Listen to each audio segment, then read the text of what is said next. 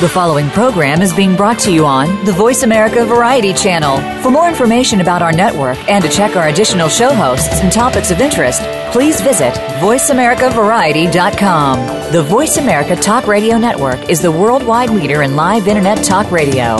Visit VoiceAmerica.com. The views and ideas expressed on the following program are strictly those of the host or guests and do not necessarily reflect the views and ideas held by the Voice America Talk Radio Network, its staff, and management.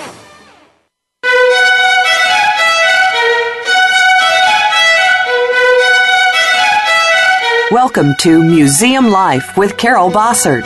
Museums are important whether we work in them, for them, or simply love visiting them. Throughout history, people have collected things and put them on display to enjoy. But today's museums offer much more than rooms filled with stuff. They provide places to learn and share experiences with family and friends, as well as sanctuaries to unplug, rest, and refresh. On today's show, we'll discuss how museums can remain relevant and sustainable, reach out to new audiences, and remain attuned to cultural and technological trends. Now, here's your host, Carol Bossert. Good morning. This is Carol Bossert. Welcome to Museum Life on this beautiful day in Washington, and I wish all of my listeners uh, an equally beautiful day. Today, we're going to we're back on the theme of museums in the digital age. Uh, this has been a recurring theme on the uh, the show for the last couple of months, as a, as I promised. It's one of particular interest to me because, frankly, it is a new area for me. Um, of, of interest and also knowledge, and I, I feel like I'm, I'm learning by leaps and bounds every day. As I was getting ready for the show today, I was thinking back when I was a, a young woman, um, younger woman, I, uh, I always marveled at what life must have been like for my grandmother, who was born before the turn of the 20th century, saw that uh, heralding uh, moment, and then uh, lived through the turn of the 20th and into the 21st century, and what her life must have have been like, uh, how she grappled and uh, accessed and, and processed all of the technological changes that occurred in that last hundred years. And uh, then I realized that just in my brief life, uh, I've also witnessed some of those changes. Uh, I was one of the first people to write a doctoral dissertation on a what we called uh, a, a small tabletop computer. It was called an Osborne. Uh, for you techno geeks out there, obviously they did not win the uh, home computer lottery, uh, but it was a small suitcase and uh, uh, was nothing much more than a glorified typewriter. In fact, it took three separate command strokes to make a paragraph uh, in in this program. Uh, so I think I too have have really been in uh, the uh, the thick of things as seeing how our uh, how our techno our technological and digital lives have changed dramatically, and I think I'm still processing a lot of this information. So I am thrilled to have on my show today Michael Edson. Uh, many of you know he's a strategist and thought leader who is truly at the forefront of this digital transformation. He has worked on numerous award winning projects and been involved in practically every aspect of technology and new media in museums. He uh, was the involved in the development of the Smithsonian's first website and first blog. He all and the first alternative reality game to take place in a museum called Ghost of a Chance. Michael is a Presidential Distinguished Fellow at the Council on Libraries and Information Resources, and he serves on the Open Knowledge Foundation's Open GLAM Advisory Board, and we'll be talking about the GLAM project later in the show. Michael was a member of the National Endowment for the Arts Artworks Task Force, which mapped the relationship between the arts and the quality of life in American communities. And he was named a Tech Titan Person to Watch by Washingtonian Magazine. Michael, thank you so much for being on the show today. Oh my gosh, thank you for having me, Carol. Uh, Michael, as I do with every guest, I think it helps ground uh, our guests and listeners uh, together. Could you share with our audience a little bit about your career trajectory and, most importantly, what experiences or aha moments do you feel have most influenced your career path? Hmm. Well, um, I, st- I still feel like I'm starting my career every day. What you said in the introduction about um, coming to grips with the, the, the rate of change over the last century and even in our own careers really struck home with me. And it's, it's one of the things that makes this profession, or just in fact, trying to be productive in any aspect of, of society now so challenging and frustrating and invigorating and, and exciting is, is, is the rate of change is just something that we've never seen before in, in human society. And I think we're only getting started. So I, I uh, have a liberal arts background. I grew up here in D.C., coming in and out of free museums, and it really, uh, in a lot of subtle ways, made me who I am.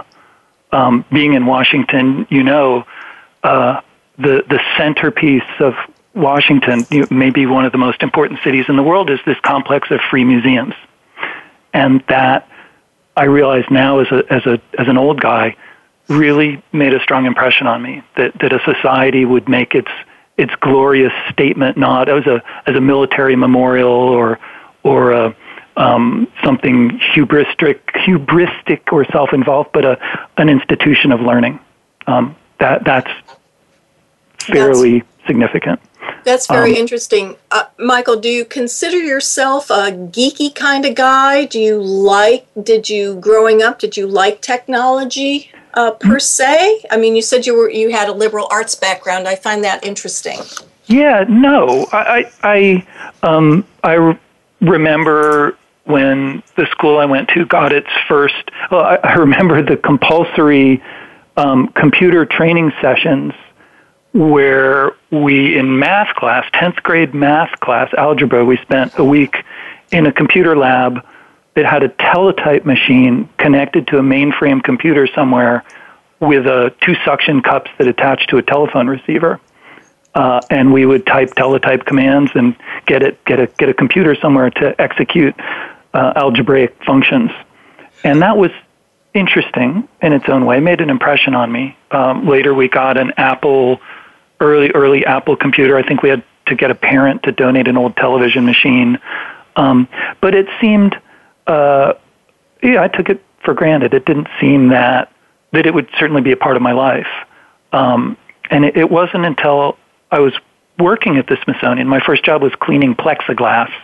Uh, I was a starving artist guy, and um, that was the only job I was really qualified to do at the Smithsonian. Um, so I had a job, ten dollars an hour, cleaning plexiglass cases in the basement of the Freer Sackler, and I was vaguely aware of this highfalutin new media stuff, CD-ROMs and scanners, and um, I did own a computer at that point, a very rudimentary Mac 2. I think it had 20 megabytes total of memory. Um, I can't even calculate how many thousands of times less powerful it is than the phone in my pocket. Um, but I was I was cleaning plexiglass and, and changing light bulbs, and I heard a curator, a guest curator, training docents in a gallery um, the exhibit was Ancient Japan. And she spent about 45 minutes teaching the docents about the peopling of the Japanese archipelago 20,000 years ago, I think. And, and her talk was enthralling. But she was referring only to a very small map, silkscreened on the wall with no text. Everything she said was gone uh, present in the minds of the docents, but a visitor to the museum would have no idea how exciting and fascinating and compelling this deep information about Japan's ancient history was. And it kind of struck me at that time that maybe these CD-ROMs and scanners and computers might be a way to start telling those stories. Um, and, and around that time, there was a television series on um, by Michael Wood, a British historian. The series was called Legacy. And Mr. Wood had a very direct compelling style of talking about the birth of civilization, the birth of civilizations around the world. And that made a big impression on me too, that you could talk about the things that Museum talked about in a different way. Um, and then, of course, uh, in the back of my mind was Ken Burns. His Civil War series made a huge impression on all of us. Really opened up whole new frontiers of storytelling and and thinking about, talking about, engaging with history. That was an amazing phenomenon. I think maybe now uh, it, it occurs to me that that Ken Burns Civil War series was was the equivalent of Alex Haley's Roots, um, which happened I think in the 70s. It just it riveted the public. So all of these things came together in a gigantic vacuum at my museums at the time. We'd spent 10 years focusing on bricks and mortar projects. We built the, the Sackler Museum out of a big hole in the ground and we renovated the Freer and we popped our heads up after a decade of that activity and, and digital was right there in front of us.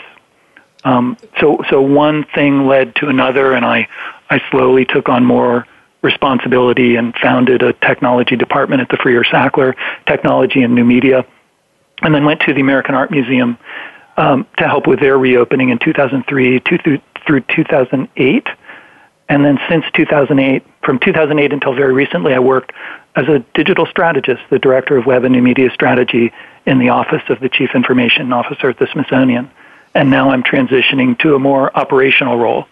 So every day has been a new challenge, a new, a new freak out, a new um, head slapping amazement at what has happened with this vast information network that we're all sharing in.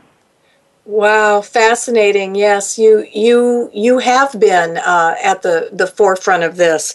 Um, I am fascinated uh, by this this term called new media strategy. Uh, you know, we uh, we we have uh, strategic plans. Uh, you know, love them or hate them. all mu- museums and organizations seem to have them. educational strategic plans, long range plans, operational plans. You know, boy, oh, you're making plan. me you're making me you're making me nauseous just thinking about it. So so okay, um, so I'm making more nauseous. What's a new media strategic plan, and how can you or or strategy, and how can you even begin that given the what we've just talked about, the speed at which things are changing so rapidly? Well, well, let me ask you a question, Carol. So you you do this stuff for a living. You go into to hundreds of different museums and cultural institutions, and you help them think about what they're doing. And um, it's a it's a leading question, maybe a rhetorical question, but you know, how many times have you really seen one of those strategies, one of those plans that you you talked about, used as a as a tool, you know, brought out onto a conference table at a critical moment and said, and used to say, our plan says we go that way you know, how many times have you really seen those kinds of documents used as a tool? Not very often, I would guess. No, no. I, you know, the the the the interesting thing, uh, and I know we're going to, you and I have talked about this in our, our previous conversations uh, getting ready for the show. Museums, by their very nature, are slow. They are slow to adopt uh, about anything. Um, and, and partly that's a good thing because you want people to make slow and careful and thoughtful decisions about how to use their funding. I mean, after all, they're nonprofit organizations, how to care for uh, their collections, how to manage and maintain those collections, and how to make them accessible. It, it I what I see happening right now in the field is that given the changes that are made are being made in the in the technological world in our digital world everyone at the museum, or most people at the museum, are really sort of wide-eyed, uh, hoping, hoping, you know, that that just like on the uh, subway cars or a bus car, you know, where sometimes if you're having to stand, I know in New York and sometimes in here in Washington we have to do that, uh, and and you you you grab on to that strap that's above your head and you hold on for dear life and you know eventually you get where you want to go. And so i'm i'm seeing that many of our institutions and colleagues are really trying desperately to find that strap. That's a great that's a great metaphor. Because of course of course the, the the the purpose of the whole thing of the exercise isn't just to find the strap it's to you know get where you're going it's to figure out where the car you're in is actually headed. Um, right. and it, it may be comforting and lovely to hang on to a random strap but if you're in the wrong car headed the wrong direction you're screwed. Um, So, and there's, there's oh, ab, ab, absolutely. And I, you know, I think the other issue that or trend that I that I've seen that is, you know, slowly but surely beginning to to shift because of of of your work and and others. You know, we've we've had Max Anderson on the show and Nik Honeysett. Um, is that technology for a long time was really in two departments and those departments didn't talk to each other. One was the exhibit department, and that technology was in the form of screens or various media, and the discussion was where do we put the screen, how many screens do we have? You know, it was really sort of hardware driven, and that was how do we create, you know, how do we use technology to create or augment the exhibit experience? And then in the other other side of the museum, usually way down in the basement, were the people who were working on the website, and uh, they too were interested in that, you know, that in technology, but only again for pushing out information.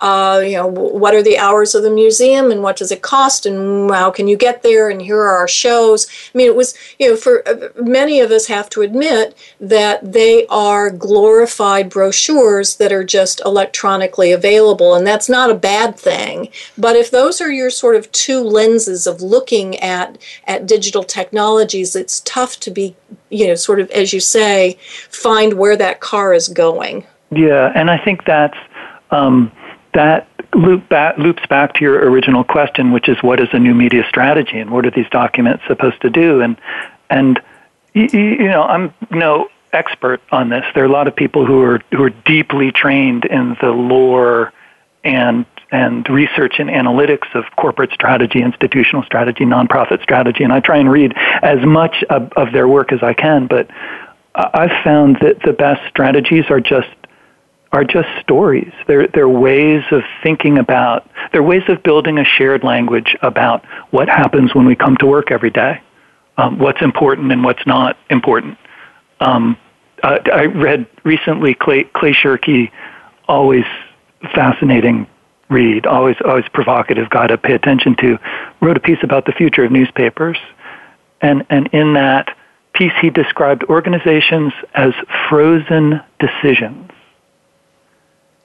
so wow. if you're an organization, um, you you lock, whether explicitly or implicitly, you lock certain assumptions in place to prevent you from, as he puts it, going on random walks or excessive navel gazing.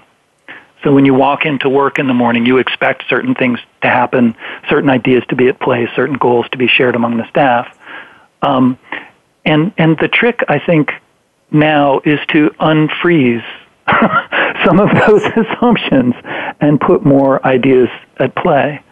Um, and that requires really building a shared vocabulary, a shared language, a shared set of assumptions about why it is we receive funding, what impact it is we're supposed to have in society, uh, what it means for us as citizens, parents, um, spouses, learners, caregivers to live in a world that has soon well, currently 3 billion internet users, um, almost 7 billion mobile phone subscriptions, uh, um, a world of still dramatically increasing computer power, um, the power to manipulate the genome, uh, the power to manipulate individual atoms, uh, shape the, the human species, a world of 400 parts per million carbon in the atmosphere. What does it mean to live in that world? And and what obligations and responsibilities do our memory institutions have to help society in that world? Um, Those well, are very yes. Yeah. no, those are so so. Uh, thanks, in, yes, thanks for putting that in into uh, into some very concrete uh, uh terms for us. Uh, we're going to. I hate to cut you off just at yeah. this moment, but I I know you're going to leap into another very important uh, discussion. Uh, we are going to have to take a very brief break uh, as we are required to do. Um, but please join us. Uh, continue to join us. this is as you can tell, a fascinating discussion. Michael and I will be back in a moment. Again, you're listening to Museum Life, and I'm Carol Bossert. Stay tuned.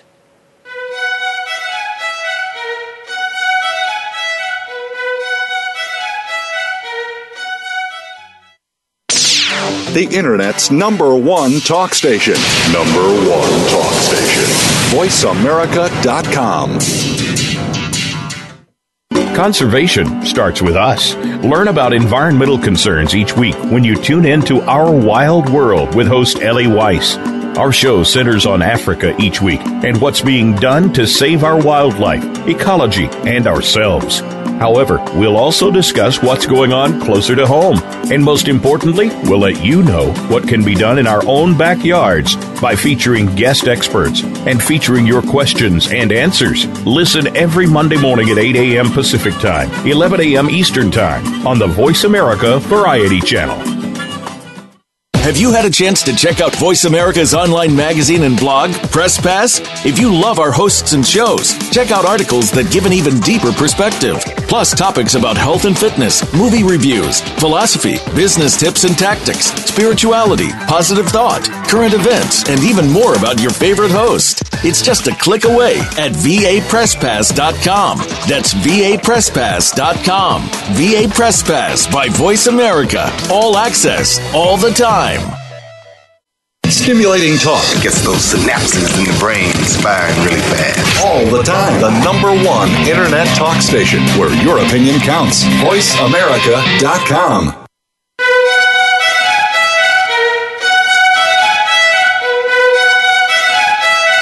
You're tuned into Museum Life with Carol Bossert.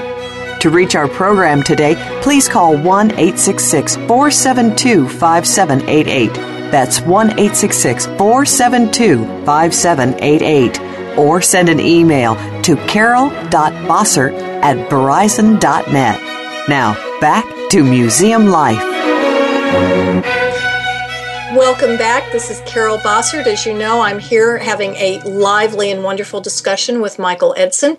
And right before we uh, took a break, Michael was talking about uh, making sure that strategy is really uh, good storytelling and making sure that everyone is uh, uh, talking the same language. And he used one of my very all time favorite terms, which is creating a shared vocabulary. It just made my little heart sing because I, I I too, having uh, developing uh, a variety of strategic plans over the years, uh, the things that are most successful are when the the planning process creates a shared understanding and direction and trust to, and vocabulary to you know, Carol, know what we're talking about.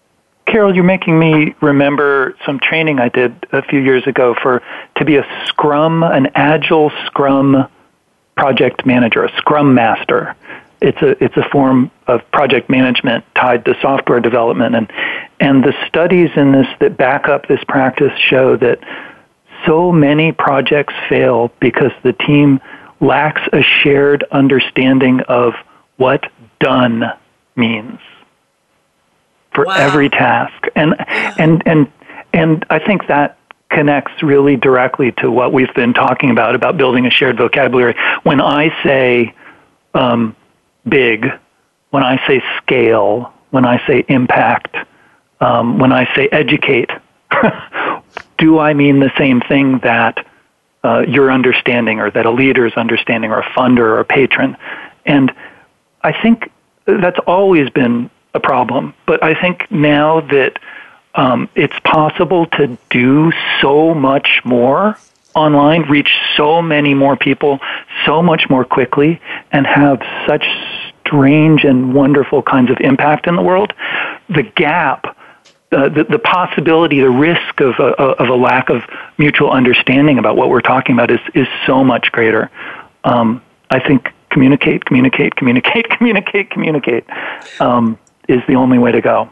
Well, I agree with you. And so let's start now. Uh, you have written a lot uh, about these concepts of scope, scale, and speed. And while we've touched upon them a little bit, why don't you take just this moment and uh, define what you mean by scope, scale, and speed? And then we can talk a little bit about how that is, uh, is affecting and will affect how museums contribute to society.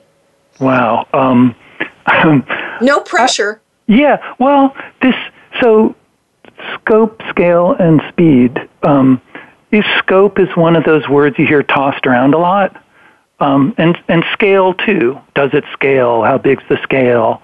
Um, and speed is is everybody knows what speed is, but it's it's a. I read recently that the the human organism lacks an organ dedicated to understanding time or speed it's a very abstract concept. I've been reading about speed and time a lot, and it's it's just weird. I'm amazed that we can even talk about it. So, these three things together, while they're words you use in common speech all the time, I think they take on new meanings um, now. In oh gosh, I'm going to say the digital age. I don't like that term, but let's say it, the digital age.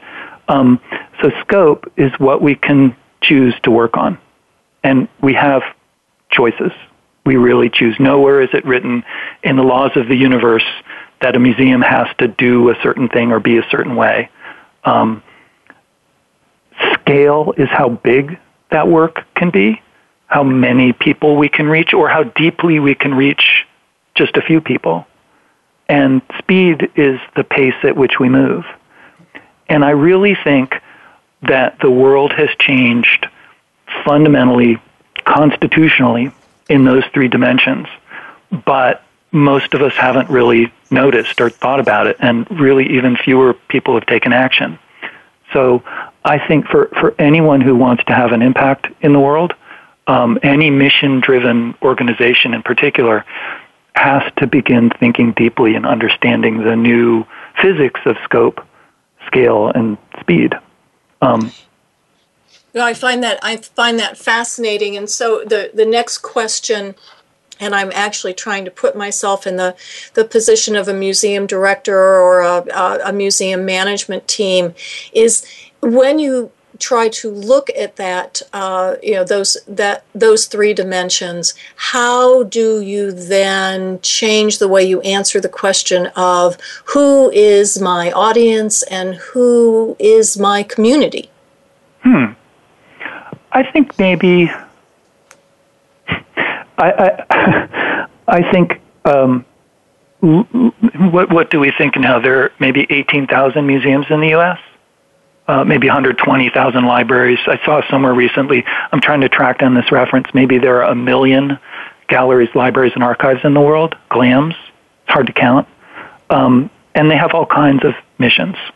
So it starts with the mission, and that that really should drive the institution's thinking about um, who the audience is, where they are, how deeply we need to reach them. But but assuming that this is a a, a, a thought experiment, um, your audience can be anyone and anywhere.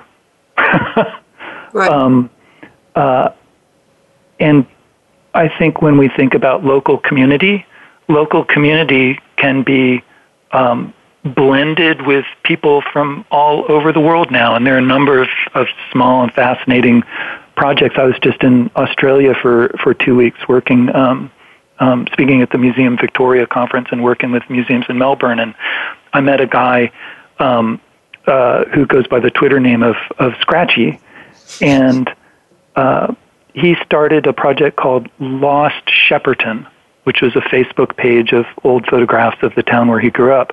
One of his most prolific, powerful, useful, invigorated fans, users, contributors, lives in Switzerland.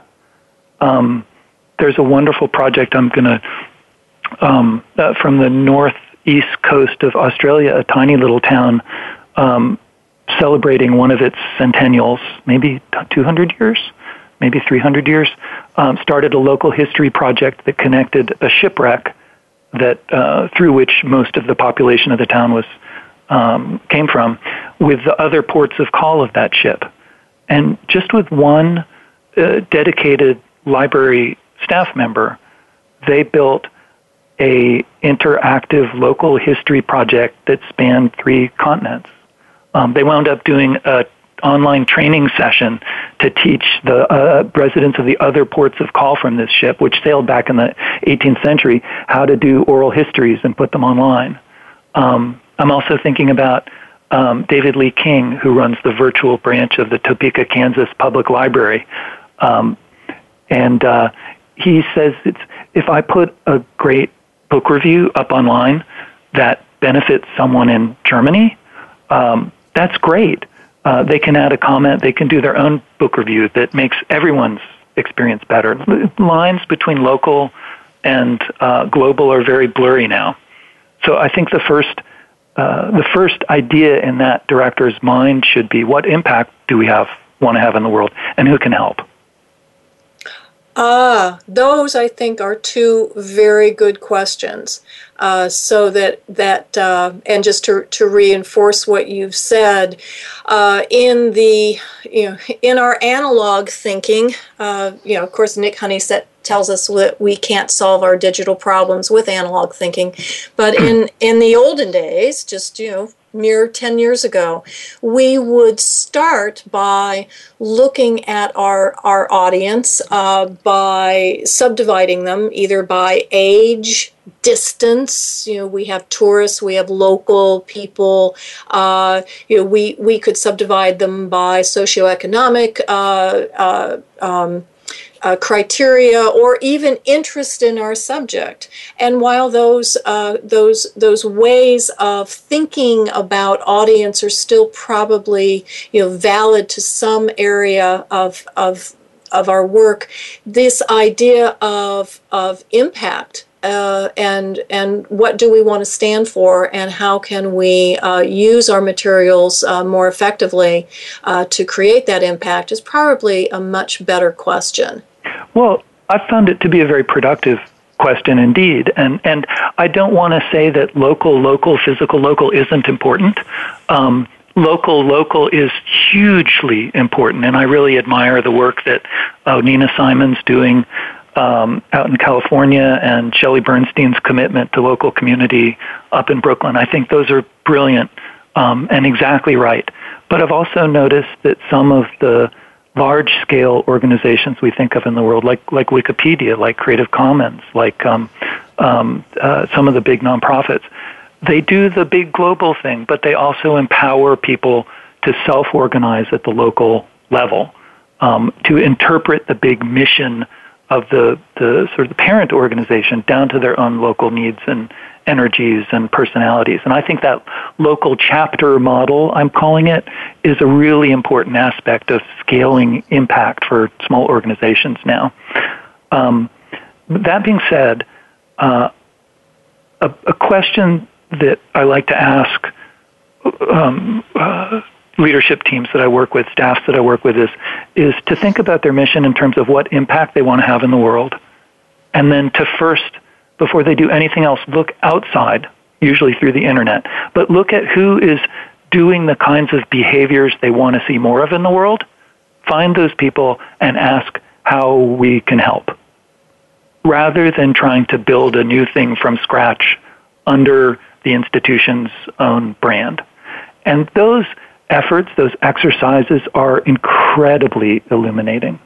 Um, I know you found uh, that that example that I've talked about about the um, Sunitha Henriksdottir, the Pinterest person who's uh, built this incredible network from sharing uh, sharing Pinterest boards of medieval and uh, prehistoric artifacts, doing the real work of heritage institutions, but in her own time, in her own way. Um, and if you were to stand back and look impartially at who is doing more uh, more of the work of heritage in the world? Would it be the institution that's kind of sitting back on its heels and waiting for the public to come to it? or would it be someone like this Pinterest user who's really actively building a network? You know, I think I would place my money on Pinterest.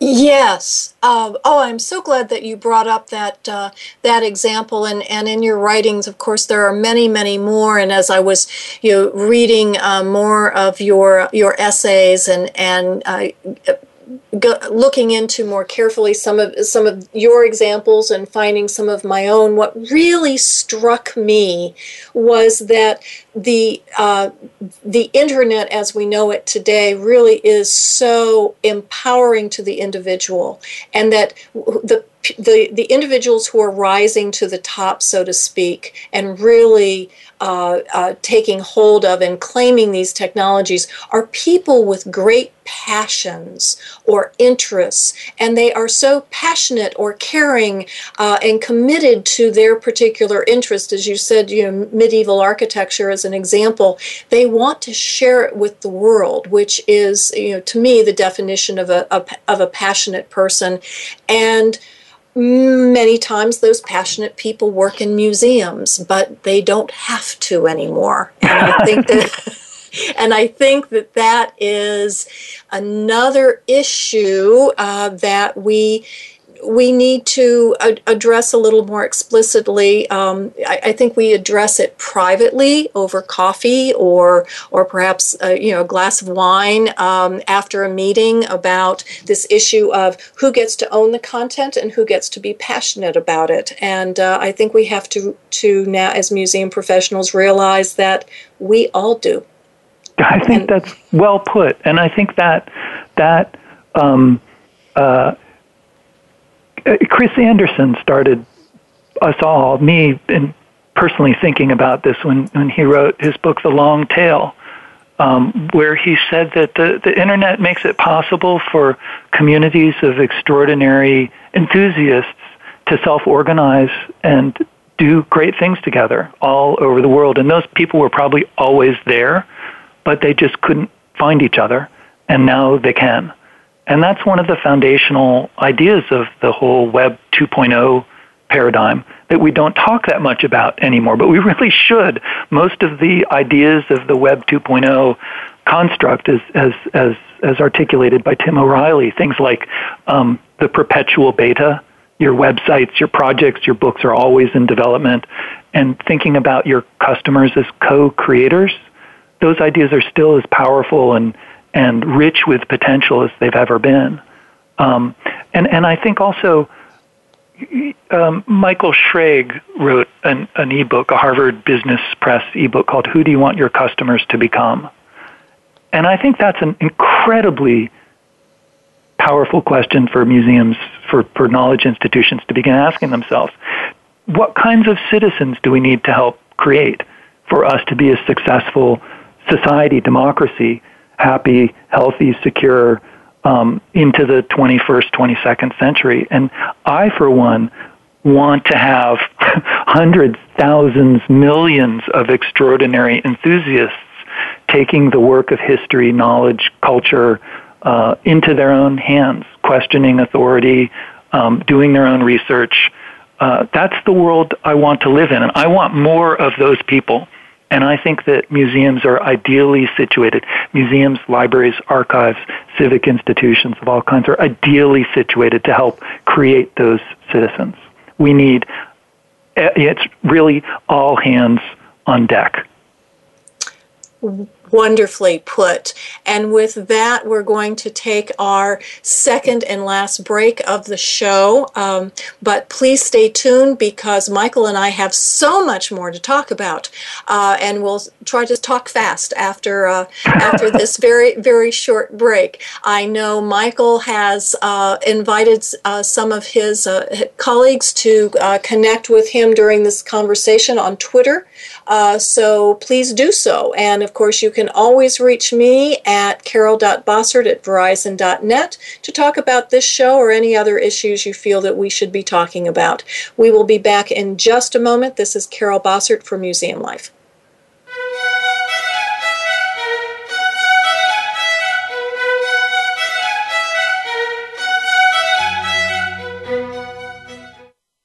Streaming live the leader in Internet talk radio. VoiceAmerica.com. Think of the world 50 years ago. Now think of this same world and how it'll be 50 years from now. Did you know that if the world's population continues to grow at its current rate, our children and grandchildren will only have 25% of the resources per capita that our parents and grandparents had? We must preserve the foundation of a quality standard of living. That foundation starts with Go Green Radio. Join your host, Jill Buck, for Go Green Radio every Friday at noon Eastern, 9 a.m. Pacific on Voice America. Tired of lackluster results with your marketing? Craving more leads in your business? Tune in to the Mojo Marketing Edge with the team behind Mojo Global Marketing, Ira Rosen and Corey Michael Sanchez. Winners of the Marketer of the Year, they will show you how to generate daily leads, build databases of raving fans, and close deals faster than ever before. See what's hot right now and how you can tap into it to generate an endless supply of customers and clients. The Mojo Marketing Edge can be heard every Monday at 1 p.m. Pacific Time, 4 p.m. Eastern Eastern Time on the Voice America Variety Channel. If there was a radio show that could demonstrate how we can cut your taxes in half without diminishing needed government services? One that could explain how to create tens of millions of jobs at no cost to taxpayers, as well as fantastic yet easily affordable health care. Side effects include cutting crime rates nationwide, providing better education for our children, international peace and harmony, and protecting your private personal data from government intrusion. Tune in to Libertarians Working for You with Arvin Vohra, weekdays at 2 p.m. Eastern Time, 11 a.m. Pacific, on Voice America Variety. Stimulating talk Gets those synapses in the brain firing really fast. all the time. The number one internet talk station where your opinion counts. What if there was a radio show that could demonstrate how we can cut your taxes in half without diminishing needed government services? One that could explain how to create tens of millions of jobs at no cost to taxpayers, as well as fantastic yet easily affordable health care. Side effects include cutting crime rates nationwide, providing better education for our children, international peace and harmony, and protecting your private personal data from government intrusion. Tune in to Libertarians Working for You with Arvin Vohra, weekdays at 2 p.m. Eastern Time, 11 a.m. Pacific, on Voice America Variety.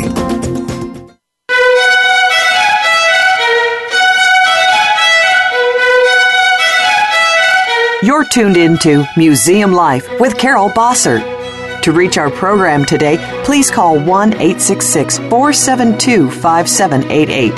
That's 1 866 472 5788. Or send an email to carol.bossert at verizon.net. Now, back to Museum Life. Welcome back. Uh, I'm Carol Bossert, and, and I am here today with Michael Edson. And during the break, Michael noticed that there were a couple of questions that came through on his Twitter feed. So, Michael, do you want to uh, um, mention those questions Yeah. and uh, try to do a, a, a quick response? Yeah, absolutely. And there, I'm looking at the Twitter hashtag museum underscore life, uh, and I see one question from Extroverted Museum, Extroverted Muse, who says, in addressing small museum leadership on museum social media issues in 2015, what deserves uh, emphasis or omission? Um, that's a great question. And boy, I wish that I could spend more time focusing on small museum leadership issues and small museums in general. I think, according to AAM, American Alliance of Museum Statistics, most, the vast majority of museums in the U.S. are very small operations and they face distinctive and unique challenges. But I think um, uh, for most of them, if they're not, if the leadership team isn't thinking about spending time on engaging with the challenges and ideas of, of digitization, new media, social media every single day, then I don't think they're doing their jobs. Um, now that's a, a, a strong statement, but um, given what the internet is, does, and can be, um, I can't think of a more important thing to be focusing on. And there's really no penalty for being late to the game as long as one starts um, begins and steps on the gas. Um, I often think about the American Alliance of Museums museum um, uh, certification program. It asks very few questions about technology and new media commitment, um, investments, and accomplishments. Uh, there's, as I remember, a 20 or 30 page questionnaire about building maintenance, but almost nothing about what we would call technology or new media. And I think that's got to change. Um, if there was a leak in your roof, you wouldn't think twice about patching it. Um, and often, all too often, investments and just thought leadership in social media and new media go unserved. So engage, put it on the calendar every day, focus on it. Um, I, I've sometimes said, uh, think about where you need to be a year from now, what you need to get done, or you should resign in disgrace and start doing it. And I've been amazed at what organizations have accomplished when they take that mindset. Very, very good. Uh, very, very well put. Uh, and I know um, people from AAM listen to this show, so uh, I hope they take note on that. Uh, um, you know, I, I think as we talk about this idea of, uh, we've talked about you know, scope, scale, and speed. And uh, you know, the greatest of these may be speed. Uh, you know, there there are no guarantees in this world except that we won't be at the same place next year as we are this year. Uh, technology, as as you mentioned earlier, is moving at huge and fast and amazing uh, clips. Uh, I uh, whether it's the Genome Project, whether it's uh, little tiny uh, miniature robots, all of these things are really changing the way we live. So, how do we, as museums, prepare for this future that we can't quite understand, but we certainly sort of want to be there uh, when it arrives? Hmm, that's very beautifully put.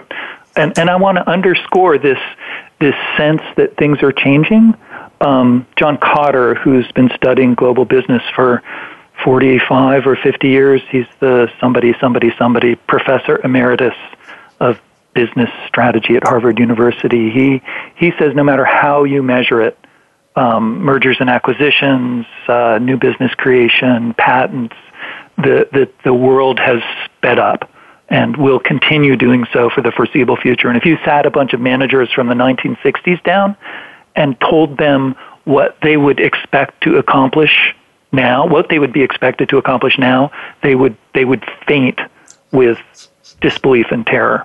Um, you know, 10, 20 fold increase in profits or productivity in a year would have been unthinkable to a manager from the post World War II generation. And yet we still manage our knowledge and memory institutions in very much the same fashion as we managed them back in the 60s, 70s, and 80s, from what I can tell. Um, so I think the the uh, the the, the first challenge of dealing with a rapidly changing world is understanding that it's changing rapidly. Um, it sounds uh, sounds simple, but it's uh, amazing to me how few institutions have really spent the time to think about what it means to live in this world. And I have to say that the thing that's driving this forward largely is something called Moore's law. Uh, Moore's law is the rule of thumb that says uh, the power speed of a computer chip of a transistor will double about every year, 18 months.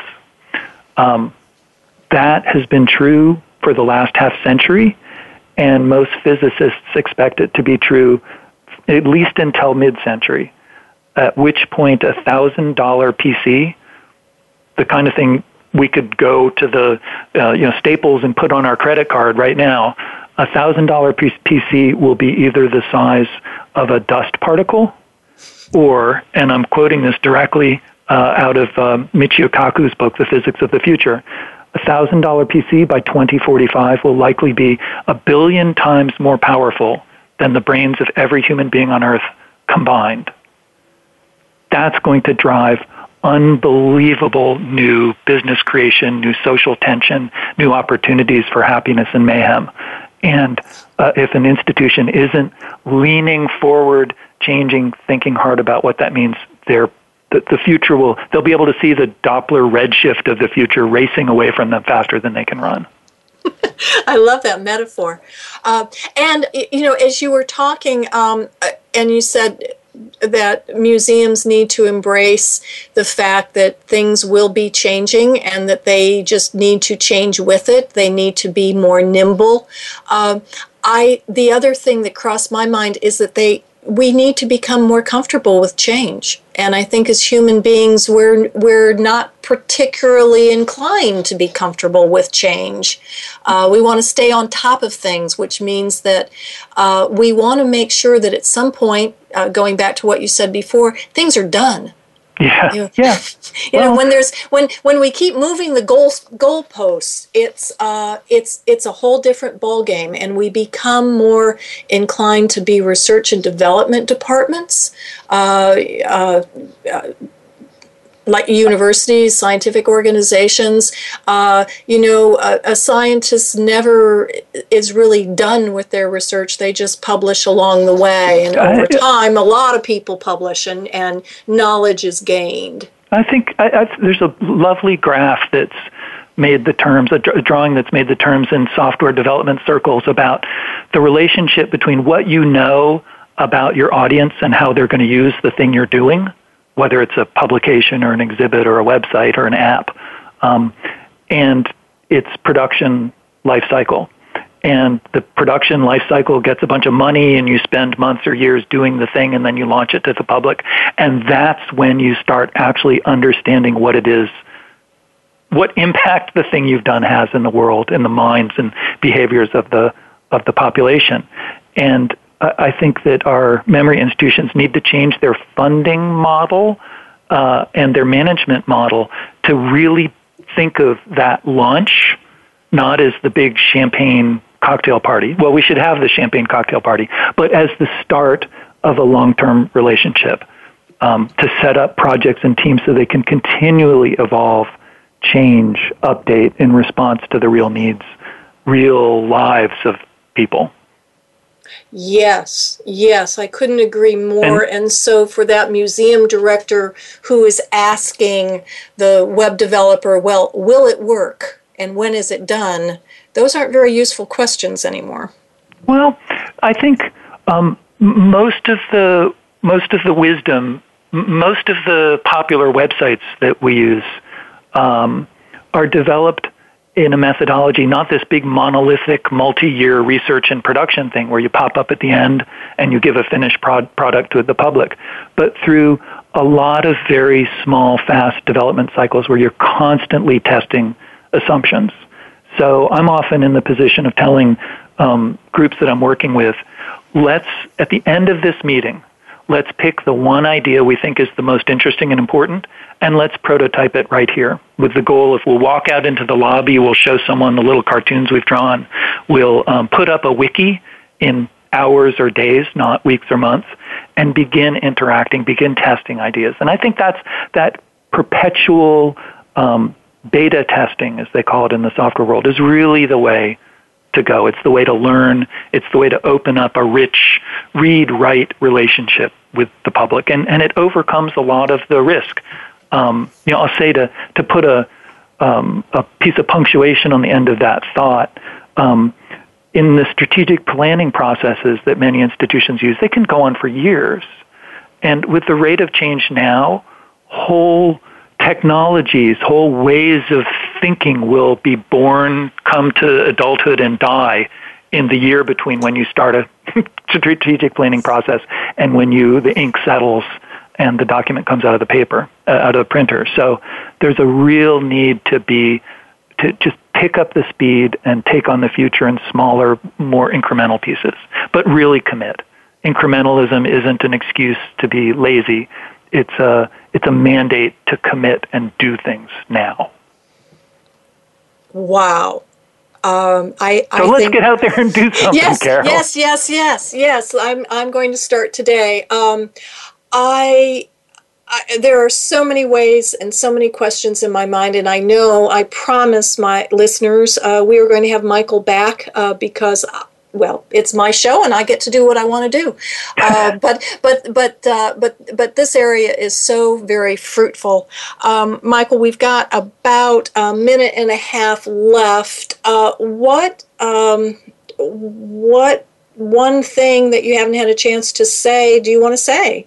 Uh, oh to gosh. our, our proverbial museum director in a small institution who now thinks, oh my God, I got to get busy.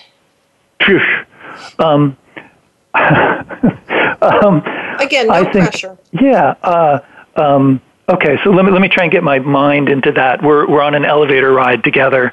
We're on a cab together, and and and the conversation turns to okay, what should we do? Um, uh, I think. Uh, the, the, the traditional management advice probably stands true. Um, think about who you've got on the bus and where the bus is heading, to borrow a metaphor from, I think, um, John Kotter. Uh, who's on my team? Think very broadly about that. Do I have the expertise I need? And are we having the right kinds of conversations? And uh, beyond that, read, read, read, learn, learn, learn. Um, I was just talking to someone who I consider a mentor in software development and web platforms, and I asked him. I said, "I've been out of writing code for about three or four years. Um, how can I keep up? How can I get up to speed?" And he said, "I've been out of it for five weeks, and I feel like I'm a lifetime behind. Things are moving that quickly. So go, go, go. Serve the public. Do what works. If it's digital, great. If it's bricks and mortar, even better. But go." Wonderful. And with that, uh, we're going to close this program today. Michael, thank you so much for being on the show. And as promised, I will have you back in the coming months. There's so oh. much more to discuss in this very important topic. Uh, again, thank you all for listening to Museum Life. We are now in the top third of Voice America's uh, Variety Channel programming, and I have you all to thank uh, for that. Uh, continue the conversation, and we will be back next week. Uh, this is Carol Bossert from Museum Life. Thank you.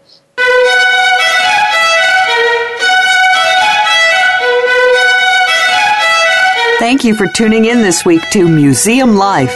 Please join your host, Carol Bossert, again next Friday at 10 a.m. Eastern Time, 7 a.m. Pacific Time on the Voice America Variety Channel. What museum issue is on your mind?